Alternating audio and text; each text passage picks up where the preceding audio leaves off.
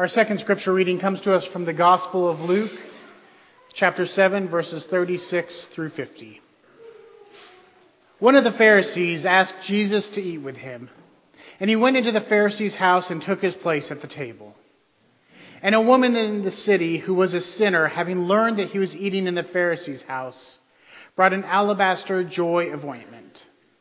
She stood behind him at his feet weeping, and began to bathe his feet with her tears and to dry them with her hair. Then she continued kissing his feet and anointing them with ointment. Now, when the Pharisee who had invited him saw it, he said to himself, If this man were a prophet, he would have known who and what kind of woman this is who is touching him, that she is a sinner. Jesus spoke up and said to him, Simon, I have something to say to you. Teacher, he replied, speak. A certain creditor had two debtors. One owed 500 denarii and the other 50. When they could not pay, he canceled the debts for both of them. Now, which of them will love him more? Simon answered, I suppose the one whom he canceled the greater debt. And Jesus said to him, You have judged rightly. Then turning to the woman, he said, to Simon, Do you see this woman? I entered your house. You gave me no water for my feet, but she has bathed my feet with her tears and dried them with her hair. You gave me no kiss, but from the time she is, I came in, she has not stopped kissing my feet. You did not anoint my feet with oil, but she has anointed my feet with ointment. Therefore I tell her, tell you, her sins, which are many, have been forgiven Hence she has shown great love. But the one to whom little is forgiven loves little. Then he said to her, Your sins are forgiven. But those who were at the table with him began to say among themselves, Who is this who even forgives sins? And he said to the woman, Your faith has saved you. Go in peace. This ends the reading of God's holy word. May God add many blessings to the hearing of it. The grass withers and the flowers fade, but the word of the Lord endures forever. Let us pray. Gracious and loving God, we've come into your house and gathered in your name to worship you. Enable us to hear your call in our lives. May the words of my mouth and the meditation of our hearts here together be found pleasing and acceptable in your sight. Our Lord, our rock, our Redeemer. Amen. Perspective is a funny thing. Perspective can change the way we see everything. We might think we know something, we might think we know how we're going to approach something, we might think we know everything about it, but then our perspective changes just a little bit and everything shifts perfect example of this is when I was first beginning in ministry, I was asked to do a funeral service, to perform, a, officiate a funeral service during the month of December. And because it was the Christmas season, the family asked that we sing Silent Night. Now, this is a song that we usually only sing on Christmas Eve.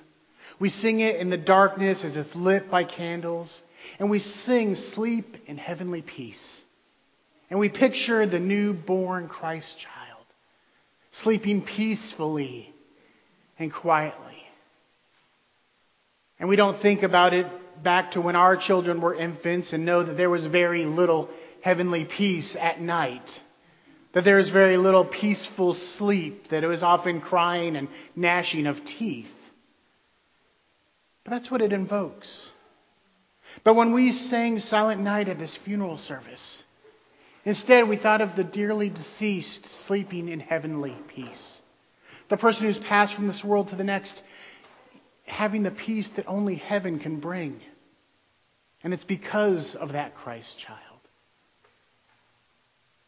By singing that song in a different context, it gave a completely new perception of it.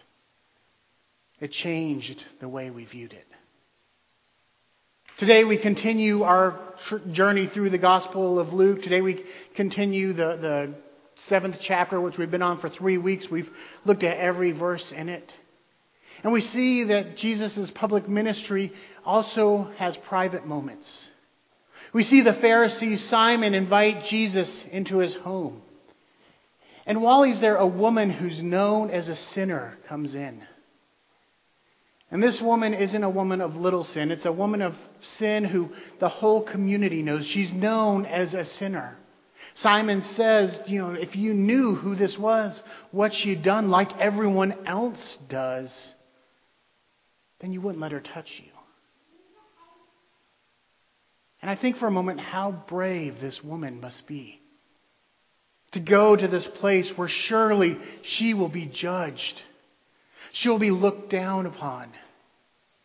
She knows she will not be welcome. But because Jesus is there, she goes anyway. And she brings a jar of ointment. And we often think of this as an expensive jar of ointment, but expensive doesn't begin to, to describe it. This ointment was extravagant. It was more than she could ever afford. It was probably everything she had in this world. It'd be as if one of us went and saw Jesus and took our 401k and gave it to her, or the deed to our mortgage, or whatever else we place great monetary value on.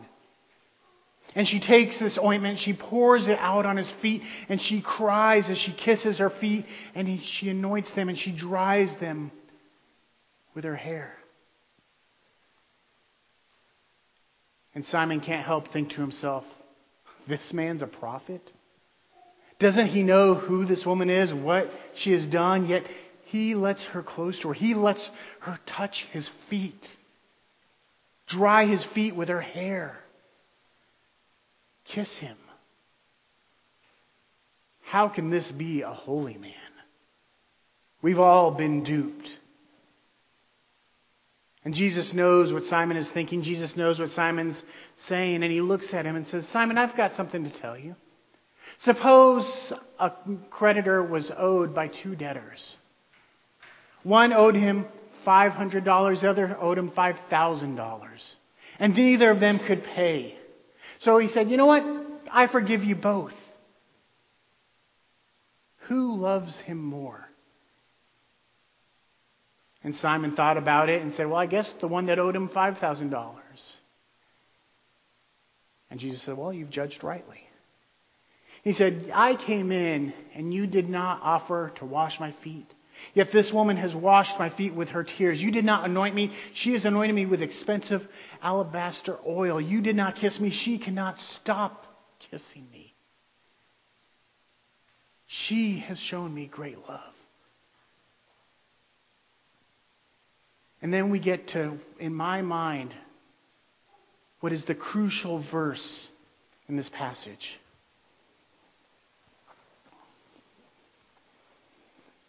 Therefore, I tell you, her sins, which were many, have been forgiven. Hence, she has grown, shown great love. And I think that's the crucial verse because it's so interesting in the original Greek. The word hence is a word oti. And it could mean hence. It could mean therefore. It could mean because. It has many different meanings, and those meanings completely change the way this sentence is approached. Listen to it again. Therefore, I tell you, her sins, which were many, have been forgiven. Therefore, she has shown great love. Her sins, which were many, have been forgiven. So, because they were forgiven, she shows great love. I tell you, her sins, which were many, have been forgiven because she's shown great love. It could mean two different things. Are her sins forgiven because she's shown great love? Or does she show great love because her sins are forgiven? You might have wondered about the, the picture, the chicken and the egg. That's the old joke, you know, what came first, the chicken or the egg? The riddle, you can't figure it out. Well, chickens lay eggs, but chickens come from eggs. So if the chicken came first, where did that chicken come from if not an egg? But if the egg came first, where did that egg come from if not a chicken? Which came first? The woman's great sins being forgiven? Or her showing great love? Did she show great love because her sins were forgiven? Or were her sins forgiven because she showed great love? I don't think there's an answer. I think it's a riddle like the chicken or the egg. I think it's a symbiotic relationship where they depend upon the other. You can't have the showing of great love without the forgiveness of sins, but you can't have the forgiveness of sins without the showing of great love. It's not an either or, it's a both and.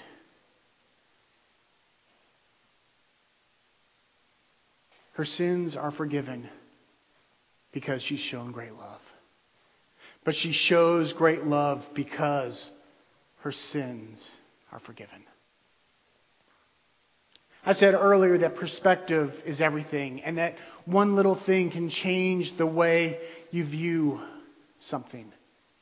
And this week, my view of this passage changed. When I first started preparing for this months ago and all throughout the week, that was the verse I wanted to focus on because I think it's so crucial to everything. But there's another verse that is just as important. And he said to the woman, Your faith has saved you. Go in peace. Go in peace. That verse is so important. And it relates directly to the previous verse the sins being forgiven and the great love. When our sins are forgiven, when we show Jesus great love, we are told to go in peace. We are enabled to go in peace.